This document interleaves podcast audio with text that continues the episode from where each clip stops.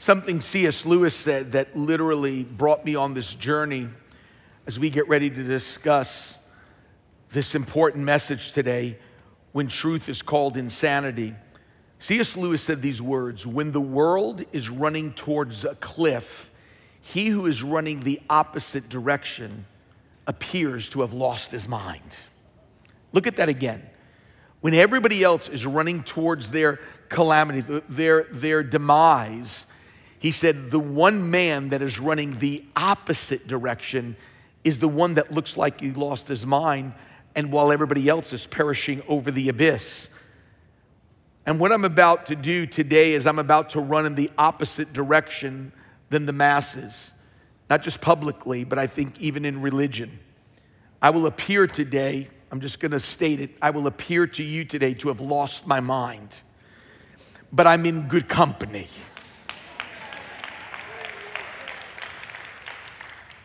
Jeremiah the prophet told the truth, and the religious false prophets wanted him locked up because he said, Babylon is coming, and now we are under judgment because we've been disobedient. Listen to what the false prophets said. They said, you, they spoke to the king and said, You're responsible to put in stocks and neck irons any crazy man who claims to be a prophet. He was talking about Jeremiah. Jesus who was the truth, had his own family wanted to bring him into custody because they claimed he was insane. I don't know if you remember this, but in Mark 3:21, it says when his family heard about this his teaching, they went to take charge of him for they, his family said, he's out of his mind. This is Jesus. And then finally the apostle Paul preached the truth in front of government officials and the government the government said it was insanity. Listen to it Acts 26 24. And at this point, Festus, who was the governor, interrupted Paul's defense and said, Paul, you're out of your mind. He shouted, Your great learning is driving you insane. Now, I want you to hear Paul's response to Festus, the governor. And Paul said this in verse 25 I am not insane most excellent Festus. What I am saying is true and it's reasonable. Folks, do you see what just happened here? The governor says, What you preach is insane. The apostle Paul says, What I'm preaching is true and reasonable. The governor, the government was calling truth insanity that when someone stood up and preached what is reasonable, what is biblical, and what is true, now we have a society running towards a cliff, and anyone who says turn around is thought of to be insane, and even legislation brought against that person. That's why I'm just telling you, Paul was right as he wrote Second Corinthians 5:13, and he said these words: if we are out of, out of our mind, as some say, it is for God. And that's what I'll do today. How many have heard of the phrase, the elephant in the room? Would you raise your hand? Some of you live in families that that is happening. It's the glaring, obvious issue. It's the, the elephant in the room for those that are watching from different countries, means that you've got this big thing in the room that nobody is addressing. No, they know it's a problem, but nobody wants to say anything so as not to offend. It exists, but nobody is dealing with it. Nothing is more demoralizing to a marriage, a family, a staff, a company, even a ministry than to have that herd of elephants running around and no one is talking about them. I just kept thinking God didn't make elephants to live in rooms. They are meant for the wild. But when you bring the wild into a room, there is nothing but chaos and confusion. And it's so hard to deal with present issues when nobody is beginning to address the elephants. Nice talk to each other with elephants is not nice talk, it really is a smokescreen that nobody has the courage to stand up while everybody is dancing around and assuming nobody sees the big elephant in the room. Martin Luther, the one who led the Reformation of the church, said this about a preacher. said a preacher must be both soldier and shepherd. He must nourish and defend, and to preach, he must have teeth in his mouth and be able to bite and to fight. Well, I've got teeth, and today we're gonna bite and we're gonna fight today and allow the Holy Spirit to speak. So let me start with a challenge and let me start with a big question. I asked this question, I've asked it to people both in the church and outside the church, and that's this What do you do when God's word contradicts your lifestyle? What do you do when what God says in the Bible is not consistent with what you've, how you've chosen to live? Here's my question Who wins that fight? Who wins that contradiction? I, I, I will many times ask people, I, I go down this level of questioning many times. I'll ask people that I'm in discussions with. I said, Do you first, do you believe in God? And if the answer is yes, then I'll ask them, Well, do you believe in God's word, the Bible? And if the answer is yes, and then I'll ask them, What if the Bible says something that contradicts your lifestyle or even your opinion? Who wins that fight? And it's amazing what begins to happen at that point. I love what Mark Twain, the great American author, said. He said, Most people are bothered by those passages of scripture they do not understand, but the passages that bother me are the passages that I do understand. Those are the ones that I'm bothered by. Now, folks, listen. When you don't obey what God clearly says, then you are saying you know better than God. That's what you're declaring. When God's word lays out something, if you believe in God, believe in his word, and he lays out something in this Bible that contradict and you say, I'll live my way, you're saying you know better than God. You know better than him on finances and tithing. You know better than God on love and sex outside of marriage. You know better than God and what he's, his opinion is on drinking and alcohol and even profanity. And you're saying, I know better than God on sexual identity. 1931, there was an essay written by a Methodist preacher named Fulton Sheen. Listen to these powerful words. I don't want you to miss this. He said, Tolerance applies only to people, but never truth. About truth, we are intolerant when it comes to truth. Listen to this right is right if nobody is right. And wrong is wrong if everybody is wrong. And here it comes, folks, don't miss this. And in this day and age, we need not a church that is right when the world is right, but a church that is right when the world is wrong. That's what we need. Folks, he's speaking about the man that is running the opposite way of the cliff. He's speaking about the woman that is saying something where everybody else is going, You're out of your mind. It's insane. It's when truth becomes insanity. Now, the elephant in the room is where tolerance and intolerance have been absolutely misunderstood. And liberal pulpits and churches affirm, but the pulpits that seemingly have a voice in evangelical churches around the country have lost their voice that the liberal pulpits have risen up and the pulpits that should be speaking are afraid so as to lose followers on their Instagram. But something happened. It seemed that during COVID, something crept into the American mindset and into the nations around the world. I want you to, I want you just to, to, to pay close attention.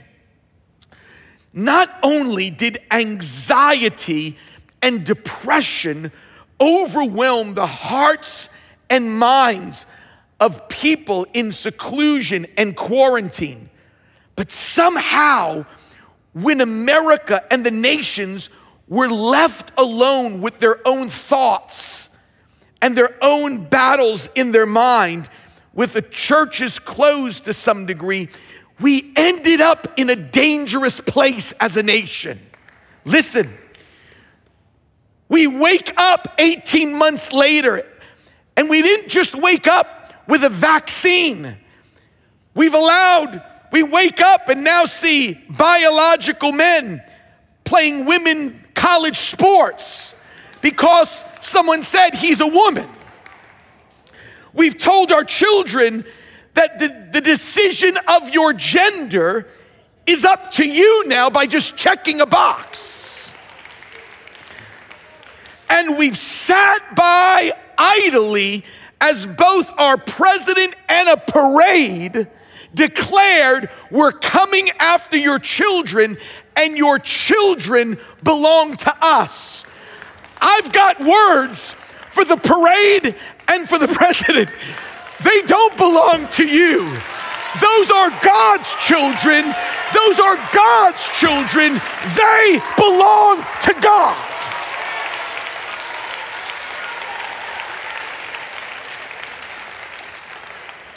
I am speaking today to, for your children and for your grandchildren.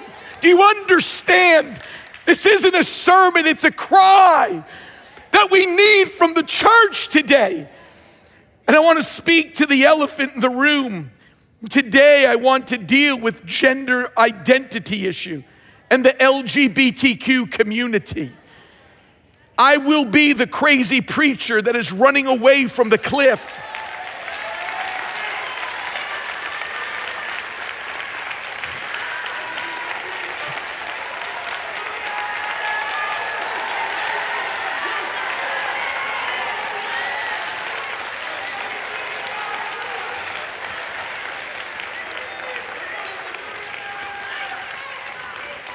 I want to deal with the legislation that our courts have upheld. And even laws are being made on the West Coast right now as we speak that will criminalize what parents with, with biblical values will choose for their family.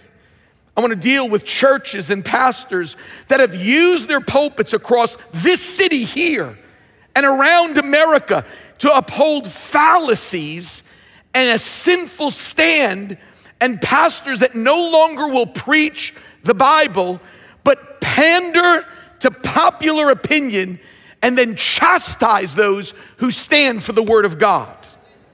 Now, listen, I am not angry. I want you to hear my heart. I am not angry, but I feel an urgency today. I'm, I'm not here wanting to speak because it's going to be liberating. You're going to hear truth today. This is not a message of condemnation, but I believe of revelation today. So, for a moment, I am going to be a soldier for the truth, but a shepherd for the hurting and the lost.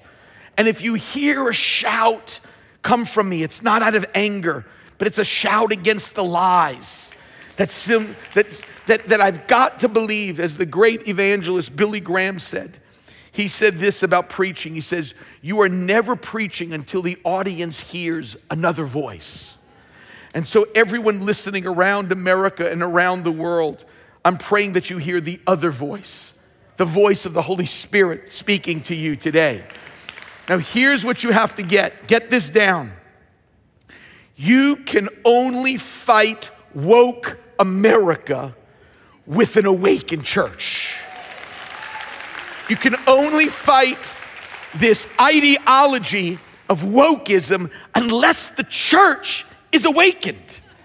Ephesians 5:13 says, "But all things become visible when they are exposed by light, for everything that becomes visible is light." For it says, "Awake, sleeper, arise from the dead, and Christ will shine on you." The only way the church will be effective is if it's awake. And the only way it can be awake if it has a revival. And folks, I look at the problems and what we're facing today as a nation, I don't see it as a problem with government. I see it as a problem of the church that has lost its way, that fell asleep on its watch. We fell asleep. And while we're while we're debating over inconsequential and inessential things. We're debating over certain political things and everything else. We lost, we lost the fight for morality. We lost the fight for truth because we're fighting over things that God goes, let that go. We've allowed others to tell us how to live and what to accept instead of going back to the source of life, which is God Himself. Ephesians 2 2 says it like this You let the world, which doesn't know the first thing about living, tell you how to live. And I say this to judges and courts and legislation God knows how life works. And when God defines something, we go with His definition. Listen, truth does not come, truth, truth does not come from politics, a court, or a majority vote. I'm gonna say that again. Now, folks, I get it. I know what's gonna happen after this message is over, and I, I don't care anymore. I really don't. I just want, I want you to understand. I knew. I said, God, I know what I'm, what I'm faced with here. That, I, that, that, I, I, that I know, but something has to be said. Truth it doesn't come from politics, a court, or a majority.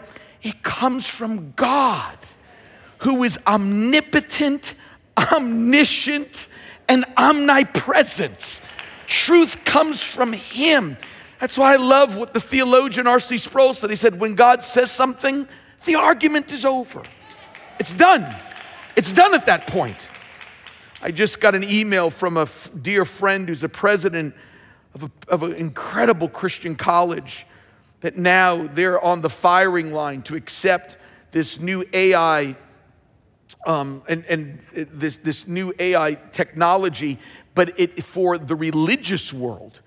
And he's right now there is an AI Bible commentary that people feed the, the material into it with from society and they're asking them to endorse it and it's this commentary they put in things that jesus never said in fact let me read to you when he was speaking to the woman at the well it says that jesus looked upon her with kindness and said my child blessed are those who strive for unity within themselves for they'll know the deepest truth of my Father's creation. Listen to this Be not afraid, for in the kingdom there is neither man nor woman. That's what it says. And they're asking now the church and the Bible to subscribe to this. This is what's happening. Folks, I understand. I love this city. I love New York City, but I'm telling you, I know I stand in the midst of this. I'm the one man that is speaking as a, as, as a city is perishing over. I understand. But you have to understand, you, you have to realize you can vote on policy, but you can't vote on truth. It was already established. That's why I say, get ready, body of Christ. Get ready, body of Christ around the world and here in New York City. Those that would preach the Bible. We need to get prepared for a time because a persecution is going to come against the body of Christ and against the church, that will stand for this. It is going to come, and it's not far away that the church will be attacked viciously in the coming years. And that's why we encourage you to get into a connect group because we don't know what's going to come. Folks, and here's the good news you can lock the doors of this church, but I'm telling you, you can't stop the church of Jesus Christ. The church will be stronger than it has ever been. It'll be more distinct as it ever has been, and it will be in the battle of its life, but it will see the power of God like it's never seen it before. So here's what X is it's when not only we truth is called insanity, and I'm prepared to be told I've lost my mind like Acts 26 when the government leader of that city called sober truth insane preaching. But today, in this biblical worldview for your children and for your grandchildren, for what you're facing, and even next gen and young people today, I want you to listen to me. I want to talk to you about what I consider to be the X chromosome and other fallacies that try to dictate the future and eternity of people. The X chromosome and other fallacies that try to dictate future and eternity.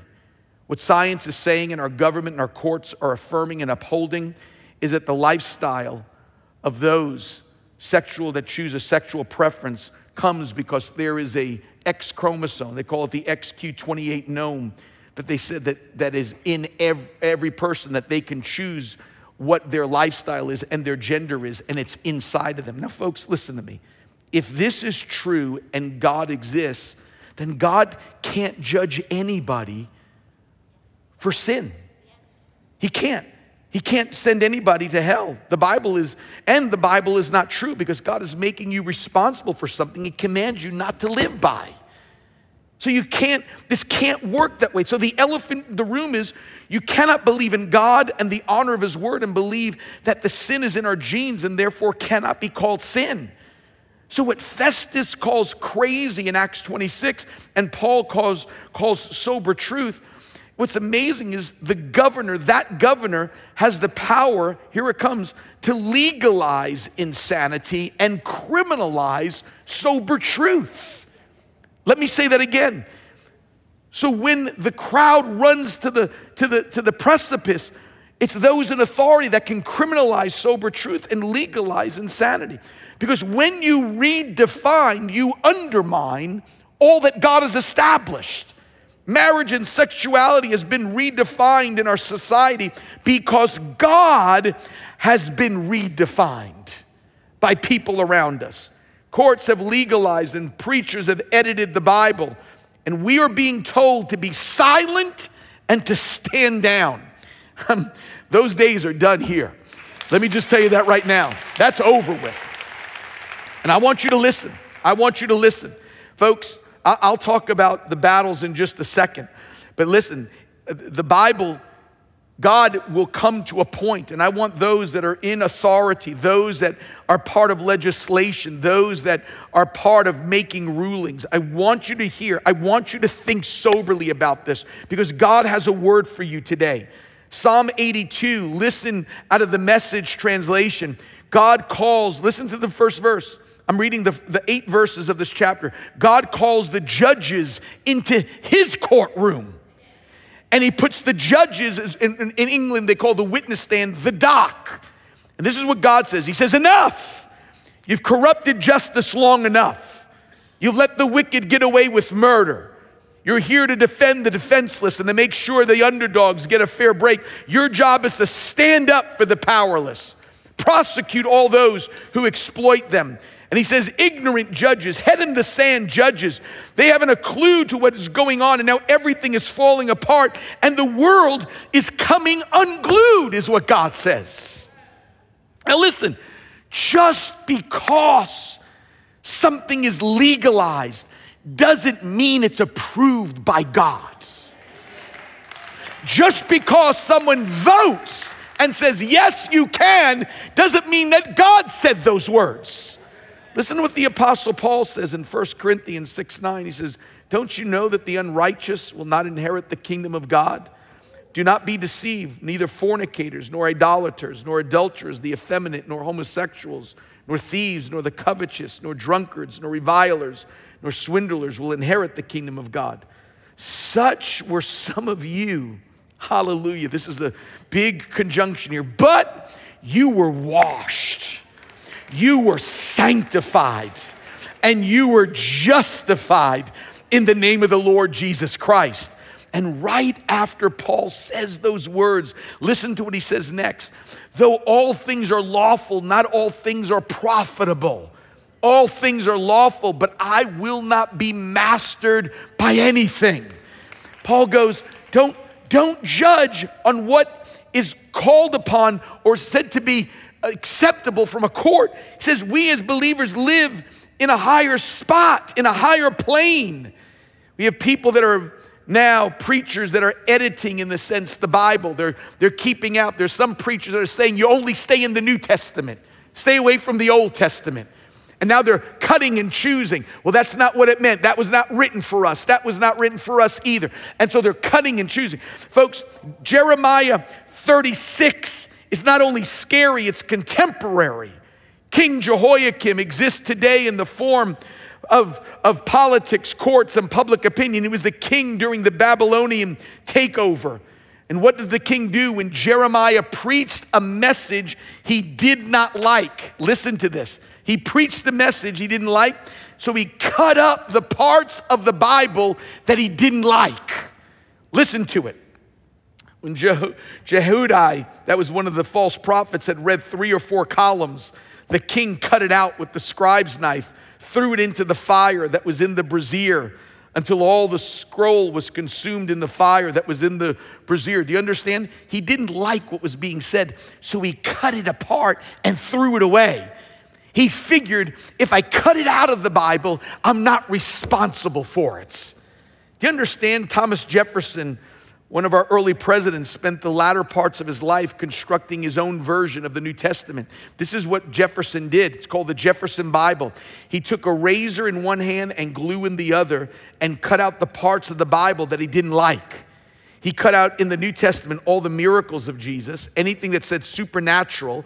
He cut out references to the flood, the second coming, heaven and hell, and the resurrection of Jesus Christ and the only thing he had left was 84 pages, and he put them in a beautiful red leather binder. That was the Jefferson Bible. It's exactly what the king here in Babylon, the, the king in Judah was doing when Babylon was getting ready to invade and didn't like the message of Jeremiah who said, Babylon is coming, judgment is coming to Judah and to Israel. He didn't like it, so he said, I'll cut that out of the Bible, therefore we're not responsible. So, what did God ask Jeremiah to do after they took the penknife and cut out these things? Here it is, verse 27. Then the word of the Lord came to Jeremiah after the king had burned the scroll and the words with Baruch had written. And he says, Take again another scroll and write down all the former words were on the first one that the king burned. He said, Get them all back there. He's not going to get rid of it that quick. Folks, listen to me. Listen to me. Every preacher, every person, listen to me. If you're sitting here today, even or listening online, you can try to edit the Bible and cut out the passages, but one thing is true. Jesus said it Heaven and earth will pass away, but my words will not pass away. Psalms 119, verse 89, David says, Your word, O Lord, will last forever. It's eternal in heaven. What's amazing is the end of Jeremiah's story. Babylon did come. And instead of saying, You're right, Jeremiah, we should have listened to you, they put him in jail. Then the officials were angry at Jeremiah and beat him. They put him in jail in the house of Jonathan and kept him there, made him into the prison. Now, folks, here's what I want you to understand. I want you to see where this battle is because there's a bigger picture that's taking place. I'm not railing against one area. There's a bigger battle here that I'm fighting for, that I want to give you something to help you with. The battle today that we're talking about, that we have awakened to, that is awakened in our country and in your country around the world, the battle today didn't start in a courtroom or in a political office. It didn't start on a university campus, and it didn't start in a lab at the World Health Organization. The battle that we are facing today, here it comes, started in the minds of people. And then it went to a lifestyle and then a law. Listen to me. The lifestyle doesn't come from a chromosome, it comes from a battle of the mind that was lost. Here it is, folks. The mind is Satan's battleground, and satanic questions is the strategy to fight it. Let me say that again. I'm going to show it to you in the scriptures. The mind, it's the battle of the mind and the satanic questions that come. This is where it all begins. Do you understand that anytime the Bible shows that Satan himself, Lucifer himself, had a voice and spoke in the Bible, do you understand when he talks, he ends his sentences with question marks? He doesn't declare, he just speaks with questions. Folks, happens today to all of us. Has God forgotten you? Is there a God at all? Are you really a man? Are you really a woman? Folks, it could be as simple as this as you're listening to me preach. Do you really want to stay in this church? That's, that's all the question. Listen to it. First time Lucifer speaks, Genesis 3 1, the it was in the form of a serpent. The serpent was more crafty than any beast of the field which the Lord God had made. And he said to the woman, Indeed, has God said, You shall not eat from any tree of the garden. He speaks to the first woman in, on the planet. Lucifer, Satan himself, speaks to God in Job 1 9 and says, Does Job fear God for nothing? And finally, in the wilderness, he speaks to Jesus, and the tempter came and said to him, If you are the Son of God, command these stones to become bread, challenging his identity, challenging people's motives, challenging the Word of God. That's the way Satan goes. The battlefield is the mind. The strategy is questioning what God gives to us through His eternal Word. Folks, let me, let me say this to you. Let me, let me be as, as, as transparent as I can. I faced those satanic questions these last few days. Folks, I didn't want to speak on this. I, I, I would have come up with something more happier on X um, extraordinary or excited or something. I would have, but, but do you understand what I, what, I'm going to tell you the questions. I walked through this place and walked through the streets and prayed over the city, prayed over you, cried for you. I felt the voices coming, the questions coming, and it kept saying, Do you want to see people walk out on you? Do you want to lose money? Do you want to ruin the church? Are you even called to be a pastor? Uh, are you sure this is what you're supposed to? Folks, listen to me.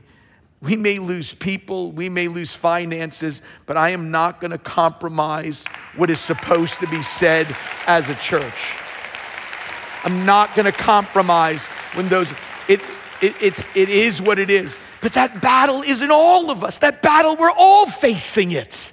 Folks, listen, people have mistaken the church to be some museum or hall of fame. The church is a hospital full of a lot of sick people getting better. And you're looking at one of them, I'm a sick person, getting better because of the grace of God and the power of the Holy Spirit. Listen, every Sunday, I pray four verses because of the mind battles. I sit right down there and face a mind, a barrage. While you're singing words off a screen, I'm just trying to fight mind battles. So don't sit in that section over there. It's, it's, it's, a, it's a very, listen, every row gets it. Let me ask you this. How many, how many get attacked during the service? How many? Okay, every row is terrible. So just under whatever row you sit on, you're going to be attacked.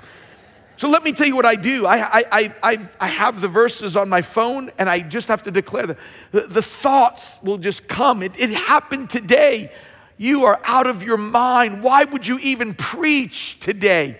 You understand? Why would you even do this today? You're at the finish line of this book and you're going to mess the whole thing up. It's all happening right there, right in that section. And here's, here's what I do I, I, this is my only way out. I quote four verses every single time. First, they say Colossians 3 2. I did it just before, in the middle of your worshiping. While you're singing, while you're singing Jesus for my family, Jesus for my, Jesus in the mountains and on the streets, whatever you're singing, I, I'm, I, I don't even know the words because I'm going Colossians 3 2. Set your mind on things above and not on things on earth. And then all of a sudden I started quoting Proverbs 23 7. As for as he thinks, for as a man thinks in his heart, so is he. And I, then I started to quote God, then what am I thinking? Then I started to quote Philippians 4 8, that whatever things are true, whatever's noble, whatever's just, whatever's pure, whatever's lovely, whatever of good report, and if there be any virtue, if there be anything praiseworthy, think on these things. And then, folks, then I, then I give my sledgehammer verse to those crazy rogue thoughts that come, casting down imaginations and every high thing that exalts itself against the knowledge of God, bringing into captivity every thought to the obedience of Christ. And it's that last verse that I want us to look at in these last few moments. Here's, here, folks, here's my revelation for you today when you became a Christian, you were not just adopted, you enlisted at the same time. When you became born again, you also became a soldier. You weren't just a child of God, you're a soldier of the cross. And we've not done our job to prepare you. Listen, you were adopted into God's family, but enlisted into God's army at the same time. So we say to you, Happy birthday. And we also say to you, Get ready for the fights. How many know what I'm talking about today? And the church that is ignorant to this warfare and doesn't, and doesn't train its people with weapons is going to be a defeated church in these last days. Because in this war, war demands courage and persistence and discipline, something that our daily lives that doesn't even demand. We're going to have to begin to step that up for all you men and women that have served so faithfully and so bravely in our armed forces from the Army, the Navy, the Marines, the Air Force, the Coast Guard. You served us in those. You know what it's like when, when you come in. It's no longer your agenda. You can't say, when they're giving you, you your uniform, you can't say, well, I like Nike. Can you just give me like something or Under Armour? I only wear Under Armour. Can you give me some? And they're giving you your boots and you're going, Do you have the new Jordans so I can wear those? I like those. And you and you can't sit there and go, "Well, I I really don't like broccoli. I like pizza on Thursday nights." And or or I'm I'm I'm really a night person so I don't get up early in the morning. Let me just you don't have a personal preference in wartime you realize we're in a battle, we're in a fight. And really, what we've got to do is this thank God we're adopted, but pick up a sword. We're in the fight of our lives for this last days. And many have accepted that they are a Christian, but not have accepted that they are a soldier, and have missed that Satan's major strategy is to believe the lies that you are thinking. And so that's why those, those, the battle comes every day to our minds. Whether you're sitting at a desk, whether you're sitting alone in an apartment, whether you're watching from Finland or Norway, whether you're watching from Cuba or watching from Amsterdam, every day it begins to come. And so I want to take these last few minutes and teach us how to attack that meditation before it becomes a manifestation. David said this let the words of my mouth and the meditation of my heart be acceptable in thy sight, O Lord, my rock and my redeemer. We have forgotten that the battle of the mind it can get twisted and the enemy can come in and thoughts rogue thoughts and thoughts outside of God's word can start to settle when America was secluded, when, when Finland was secluded, when Hungary was secluded and brought into seclusion, the mind started to be attacked not just with anxiety and, de- and depression, but it started to be attacked with rogue thoughts that didn't know what to do with them and just accepted it as true and just accepted it that it's supposed to be there. And that's exactly what happens when you look at Romans chapter 1. Notice the battleground because you'll see the word think and knowledge of God that's here as the Apostle Paul begins to speak to the confusion of, of even sexual identity that happens in Romans 1. But it starts with the battle of the mind. Listen for the first couple verses. It says this in verse 26. He says, Because of this, God gave them over to shameful lust. Even their women engaged natu- in natural sexual relationships for unnatural ones. Verse 27. And in the same way, men also abandoned natural relations with women and were aflame with lust for one another. Men committed shameful acts with other men. People want to, I'm telling you, folks, preachers don't want to even speak from on, on these passages and receive themselves a due penalty. Now, here it comes, verse 28. Furthermore, just as they did not think it worthwhile, this is important, to retain the knowledge of God, didn't think it was worthwhile. This is an important phrase to retain the knowledge of God all of a sudden, God gave them over to a depraved mind so that they do what they ought not to be done. Folks, listen to me. Listen carefully now. Here's what I want to do. How do you fight this mind battle that comes? A.W. Tozer said it like this He said, 10,000 thoughts a day pass through our minds, and they try to predict what we will become. Let me say that again. 10,000 thoughts a day pass through our minds and they try to predict what we will become. 10,000 thoughts trying to predict who you are and what you are. And folks, I want to stop those predictions from coming true. That's why we fight every day. So listen carefully. Here it comes. Don't believe everything you think. Don't believe everything you think. It is the, in the mind that the new nature and the old nature are constantly at war. So, how do I become transformed, Pastor Tim? You win with the renewal of the mind. Romans 12, 2. The word renewal means a renovation has to take place. People who have ever renovated anything knows this to be true. Renovation costs so much and it takes longer than you expected. But here's the fight, and this is where we're going to finish up today. Listen to this.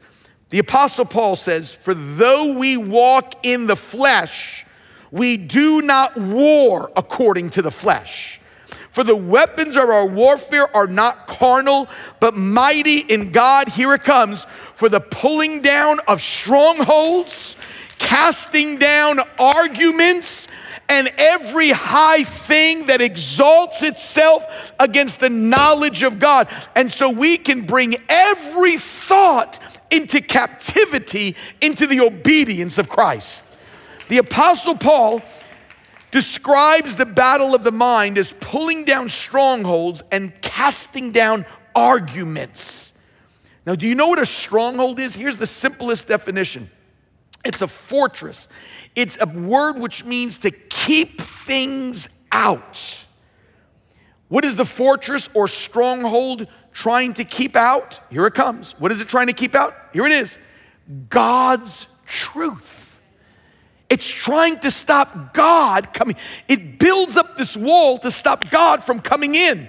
The messages of our culture are trying to build fortresses of their worldview that stay up a long time and to keep out thoughts about God and to keep out thoughts about what God says about sexuality, what God says about marriage. And society, don't miss this. Society wants you to sort the, with the wall up Society wants you to sort them out by your political affiliation and wants you to sort them out by CNN and Fox News. Now, folks, let me say this because I want you to hear this. People ask me all the time, You're from New York, you must be a Democrat. Nope. Well, then you're, you're, then you're a believer, then you must be a Republican. Nope. I'm a citizen of heaven. I'm a citizen. I'm not, I'm done with I'm done with all. So if you're if you're wanting to put me in a category, put me in citizenship of heaven. Because this is where we come to every single time. We come back down to this. Folks, you have to understand we all are facing this is not just the thoughts of those that are battling with sexual it's, we all face these thoughts. We're all facing a battle that's coming. So, how do thoughts that come, here it is, how do thoughts become strongholds? Big question here. Here it is. The answer is this when the thought is raised higher than the knowledge of God. Okay? I'm just pulling this from the scripture. This is what it says. Every high thing that exalts or goes higher than the knowledge. Are you still with me? Okay, listen, we may be back here next Sunday and there may be like a dozen of you left. Okay, I'm just telling you right now. And, that, and that's okay. I'm okay.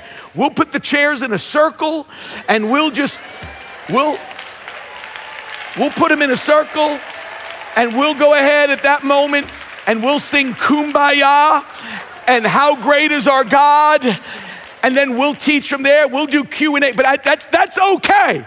I'm not preaching this way. I'm preaching this way right now. That's what's happening.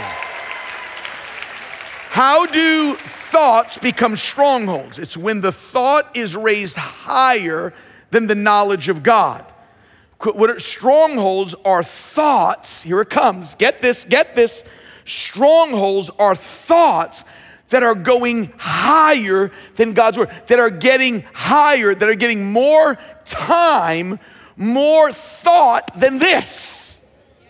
So we have to renew our mind with the knowledge of God to fight the strongholds. Now, folks, remember, remember the Romans 1 passage. They wouldn't retain the knowledge of God. So the rogue thoughts got in to begin to bring the confusion of sexual relations. It's because they wouldn't retain the knowledge of God. So the stronghold exalted itself over the knowledge of God. We're still with me? Where do we get, here it comes, the knowledge of God? From the Word of God. So you get who God is from here, not AI, from here. The Word of God is the knowledge of God. And we have a responsibility, here it comes, to grow in the knowledge of God. How do we know that, Pastor Tim? 2 Peter 3:18 is such a powerful verse because it's the last verse that Peter gives and the, and the, and the time that Peter writes it. In 2 Peter, I'm looking at it right now. It's the final verse that Peter gives us, but he writes it at one of the most difficult times to be a Christian. Nero, who is this most anti Christian uh, emperor at this time of Rome, persecuted the Christians and, and them and says, if you don't reject Christ, if you don't bow down, he would do horrible things from, from the Colosseum to burning them, all of these things. To, uh, he, he was responsible for hanging who wrote this, Peter, who crucified Peter upside down for, for, what, for, for his beliefs, for being a believer. And this is what he said. He goes, This is the last verse he gave to the Christians living through a, a very difficult time. Grow in the grace and what? Of our Lord Jesus Christ. To him be the glory forever. To him be the glory both now and to the day of eternity. Amen. Okay, this is what he was saying. He's saying, You're to be so plagued with fearful thoughts. They're to come you're to need the knowledge of God to go higher than those thoughts. It's to be this. Oh, just, just bow down. Just bow down to this. Just say you don't believe in God. Just it, would be good for your family. You don't want to lose this job if you say. And listen, I know I'm speaking to somebody here because what happens is because those thoughts want to get higher than the Word of God. When the Bible begins to declare in Romans 1, we are not ashamed of the gospel of Jesus Christ. What do I do when that comes? I got to go, wait, wait, wait, wait. Here, and I'll explain this in a second. So no, here it comes. Let me say this. Knowing God is my weapon. Knowing God is my weapon. The knowledge of God is in the Word of God, and my knowledge of God must grow because my battles are going to get greater and greater. So, how does this work when the mind, not, not just with all of us, how does this work when when the enemy wants to come in and assault our mind. Remember, it's the battleground, and he uses satanic questions. Here's how it works there's two instruments involved in the renewal and the protection of your mind. Here it is it's the Spirit of God and the Word of God. The Spirit of God uses the Word of God to convict me when a thought contradicts God's truth. Okay, let me say that again. The Spirit of God uses the Word of God to convict me when a thought contradicts God's truth. How, how, how, does, how does this happen, Pastor Jim? Okay, have you ever gone through that TSA check lane at the airport and there's a bottle of water and then all of a sudden the alarm goes, you can't take that in there? That's over three and a half ounces. Or you have your shampoo in there or you have your, your perfume or your hair product, and it says that can't pass through. The alarms go off and you can't take it in.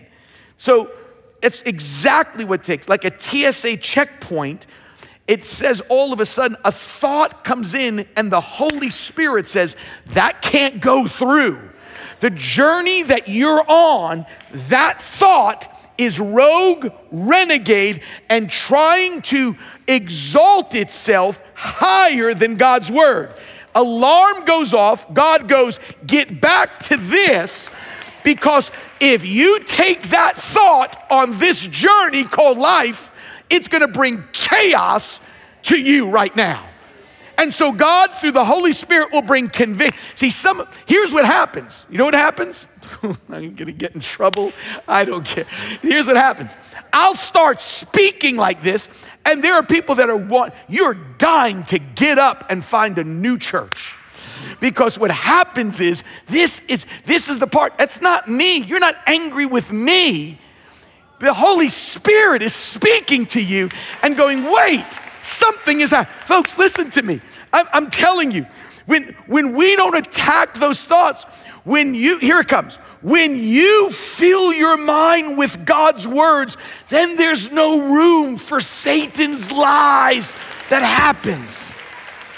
Okay, test case, test case. This is coming from a, a, a, heart, a soldier of truth, a shepherd for the for lost and hurting. Here it is.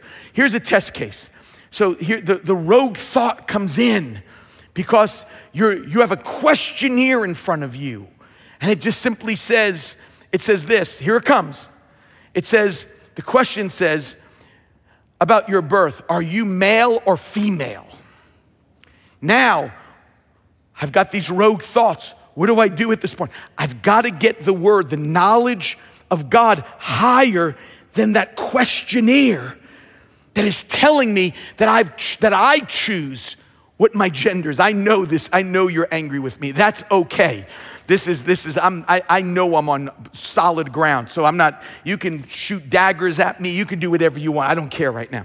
Okay, here it comes. So the word of God goes, What's the word of God? Here it comes. And he answered, This is Jesus. Have you not read that he created them from the beginning, male and female? So here's, here's what Jesus was saying. Wait a second. I can't let that thought go up. I can't check a box from my gender. It's Jesus already checked the box at my birth.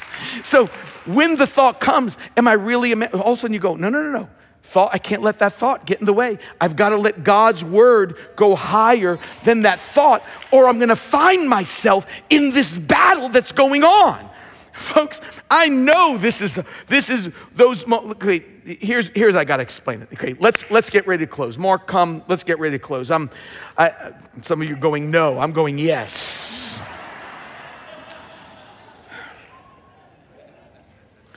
Do you understand what I'm talking about? The strongholds are trying to block out the truth. So it's trying, it's trying to raise up arguments against this, the arguments that are trying to get up higher, to exalt itself higher than the knowledge of God.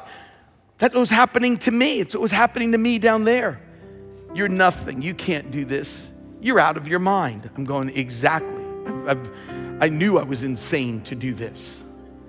But I just go, but, but so was Jeremiah, so was Jesus, and so was Paul. So I said, so if I'm in that group, if I'm in that group, I don't need the approval of men if I'm going, I'm in a good group. Jeremiah, Paul, and, and Jesus, I'm in, I'm in a good group.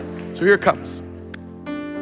So let me just speak New York for just a second. Let me speak New York uh, lingo for just a second. I grew up on Long Island, and so I grew up when malls were a big deal. We had one mall that we'd always go to. It's called Roosevelt Field. And um, I didn't realize this until years later that Roosevelt Field was actually an airfield. And it was from that Roosevelt airfield that Charles Lindbergh flew the first transatlantic flight from Long Island to Paris, 33 hours. Um, that took the first plane from the from the invention of the Wright brothers, and then finally someone was brave enough to take it from Long Island, New York, for 33 hours. Charles Lindbergh the spirit of St. Louis all the way to Paris. Many others attempted and failed. But I was reading the story from, uh, from a book and a preacher that I love. His name is Clarence Macartney, a great Methodist preacher from the early 1900s. Uh, some of his books I've just loved. He has one book called The Greatest Words in the Bible and Human Language. So powerful. But I remember reading the story that Macartney tells of one of those men that wanted to make the transatlantic flight like Lindbergh. I couldn't remember if it was before or after. So he takes off from the US and he's going to go transatlantic and show that it can be done. And he says, Macartney says that while the plane takes off from the stateside, just a few minutes in the air, the pilot hears sounds in the cockpit. And, when, and it wasn't engine sounds, but he looked down at his feet, and out of reach on the floor is a rat. Listen, us New Yorkers, we go like, yeah, that's that's part, that's just part of our lives. Rats and pigeons, we just those are that's that's our state animals, and so that's just what we got here. We just when it comes to those two, we go, we got those, we got those down. Um, and he said he couldn't reach it because it was too far underneath the, the cockpit and it was gnawing away at the instrument panel wires. He said, If I don't do something, I'm gonna crash into the icy Atlantic and I'll die. And this rat is gnawing away, it's chomping away and starting to, to, to, to literally put things in a dangerous place. So the pilot goes, what do, what do I do at this point? And then it hit him. This is what happened.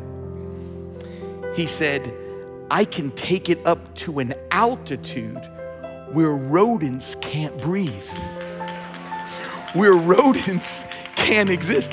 He said, so what he did, he throttled up and all of a sudden brought that plane to a place he couldn't fight the gnawing rat, but he brought it to a spot that that rat could no longer nibble and take away his control panel that was going to begin to guide him to the right place. And folks, I am telling you, those rats are in our mind, nibbling away every single day. You're no good. You can't do this. You're not good enough to be a Christian. You can't go to this church. You need to leave this church. You need to leave God. You need to do it. And all of a sudden, you're going, What do I do? What do I do? Here it is throttle up.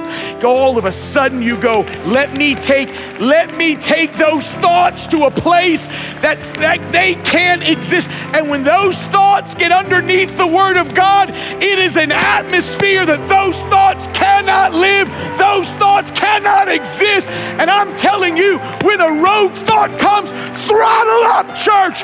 Get up to where God wants you and let God take you to new heights. Stand with me. That's the fight. That's the fight. We don't play with those thoughts. Some of you are trying to play with the rat. Throttle up. You can't beat that your life means nothing. Nobody cares about you. Commit suicide, throttle up. God loves me. He has a plan for my life. He has something He wants to do deep inside. Throttle up to that point. Take, take the Word of God and get to the place you're supposed to be. Some of you have been fighting these nibbling thoughts that what they have done is they've taken away your control panel. You don't even know the direction. You don't even know. And folks, that's why I just I've cried for for for for this next gen that the rats have nibbled away of the most basic thought of even just sexual identity nibbled away. I'm not, I'm not angry with people. I'm not angry with you. I want to get, I want to get the control panel. I want to connect the wires again and go, listen, here's what God, let's take it up higher. God loves us. God has a plan for you. God has created you in His image. God has a plan for your life. God is going to use you today. So, once again, here's the news flash. Look at us on this. This is not a museum, and we're not a hall of fame. How many up here would agree with me? We're just sick people getting better. How many would agree with me? I'm, I'm a sick pastor getting better. That's all I am. And every day, He renews my mind. Every day he says, throttle up, Tim. Throttle up, Tim. Just go up high. Those thoughts that are trying to, 10,000 thoughts you're being fought with today. This is not a word simply to say for to speaking to one issue. It's for all issues. There's some of you here, whether it's battling suicide, whether it's battling anger, whether it's battling even the, the feeling of that, that God doesn't exist, God's not there. This is a this is a moment here at this church to say, come, come come with those crazy, sick, rogue thoughts, lay them at the feet of Jesus. And then, then we do this. Then we're gonna leave like this throttle up. And we're gonna take them to a higher place and gonna say, those crazy thoughts can exist. When all of a sudden I take the word of God and I place them over them they can't exist. That's exactly what I do. I sit right there and throttle up every service. You think I'm singing. I'm not singing. I'm throttling up. Well, you think he's going like he's singing those cool songs. Mm-mm.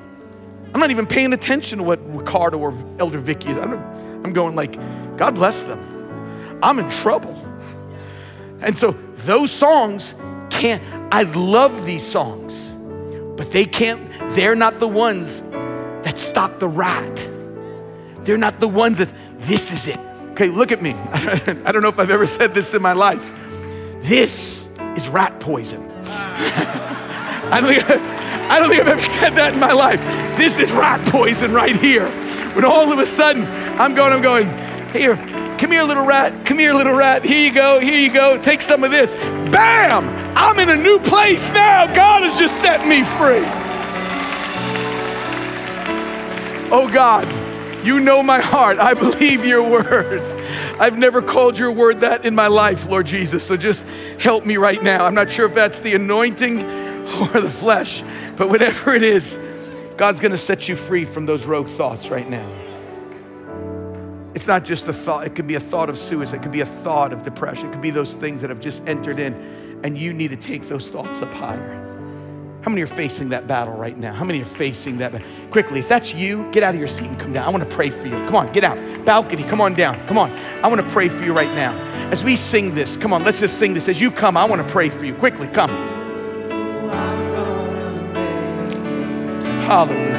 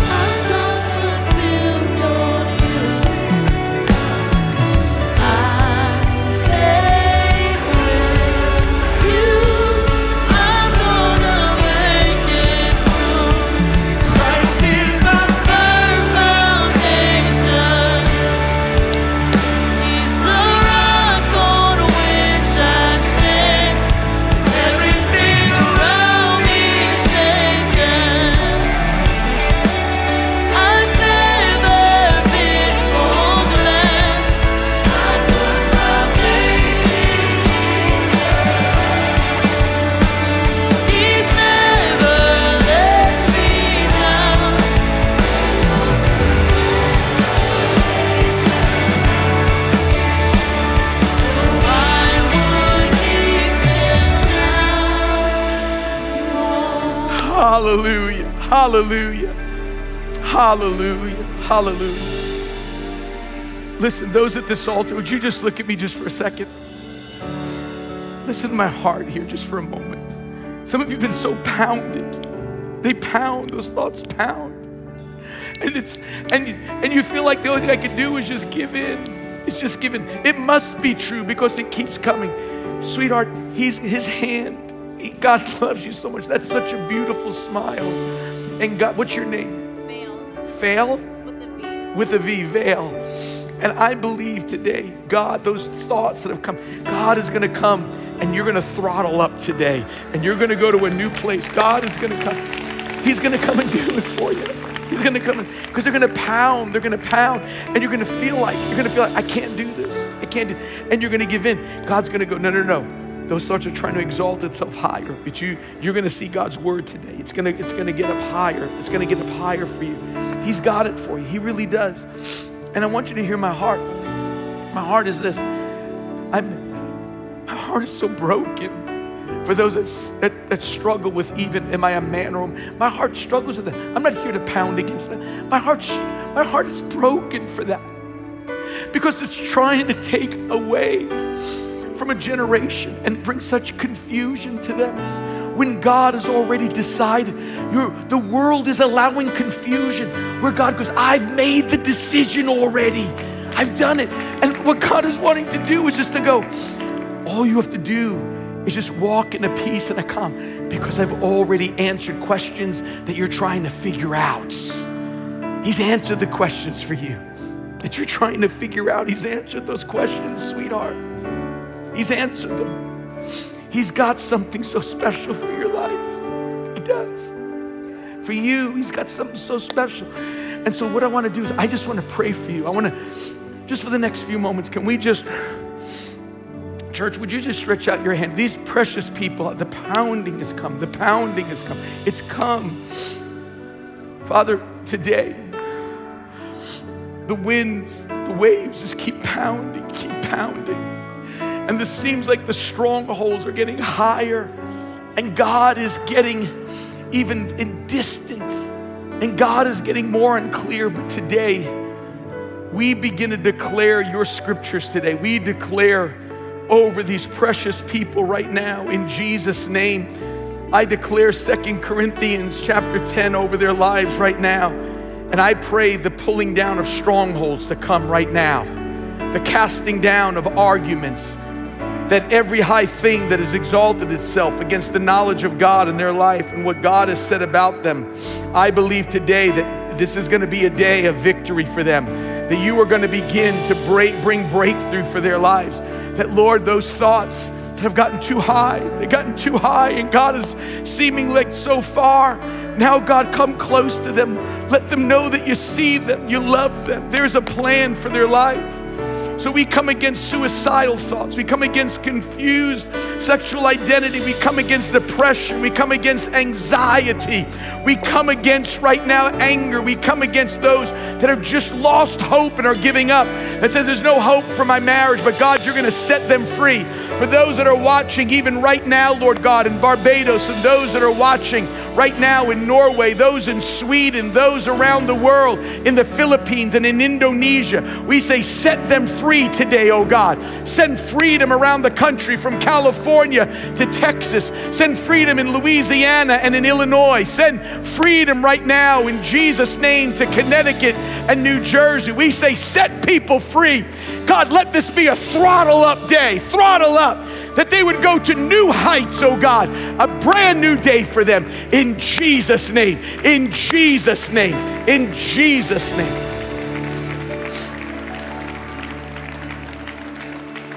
Let me say this. We're to sing and then we got to we got to this volunteer fair we got to go to which is very exciting to me.